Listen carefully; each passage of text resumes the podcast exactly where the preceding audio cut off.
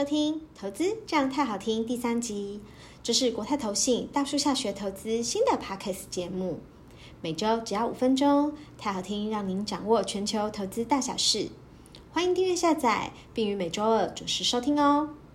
今天是六月十二号，本周关注标题为：屏息以待，美联储公开市场委员会利率会议，美债殖利率狭幅波动。首先是全球股市。关注超级央行周，投资人谨慎以待。美股在科技股的带动之下，周线持续上扬，为投资人观望即将到来的 FOMC 会议，抑制了整体的涨幅。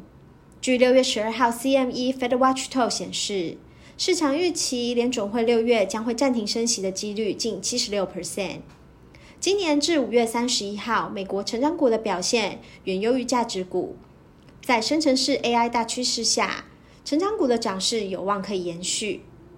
本周关注美国还有欧元区五月的 CPI，再来是美国、欧洲、日本央行的利率会议。接下来是台湾股市，AI 观光轮涨，台股连涨四周，持续创高。AI 概念股短线获利卖压出笼后，再度回升上攻。台股上周上涨一点零七 percent，收在一万六千八百八十六点。连续四周都上涨走高，台湾五月出口达到三百六十一点三亿美元，年减了十四点一 percent，为连续九个月都是负成长。不过，权王跟股后们的股东会同步释佳音，表示市场需求已经开始逐渐回温。本周要关注美国五月的 CPI 以及联总会会后声明，在指数逼近万七关卡的这个时候。预期进入高档震荡的机会比较高。再来是中国股市，经济数据表现依旧低迷，市场寄望人行加大宽松力道。上周公布的物价数据依旧表现不振，五月的 CPI 年增率仅零点二 percent，PPI 年增率进一步下滑至负的四点六 percent，显示短期景气动能疲弱，股市表现受限。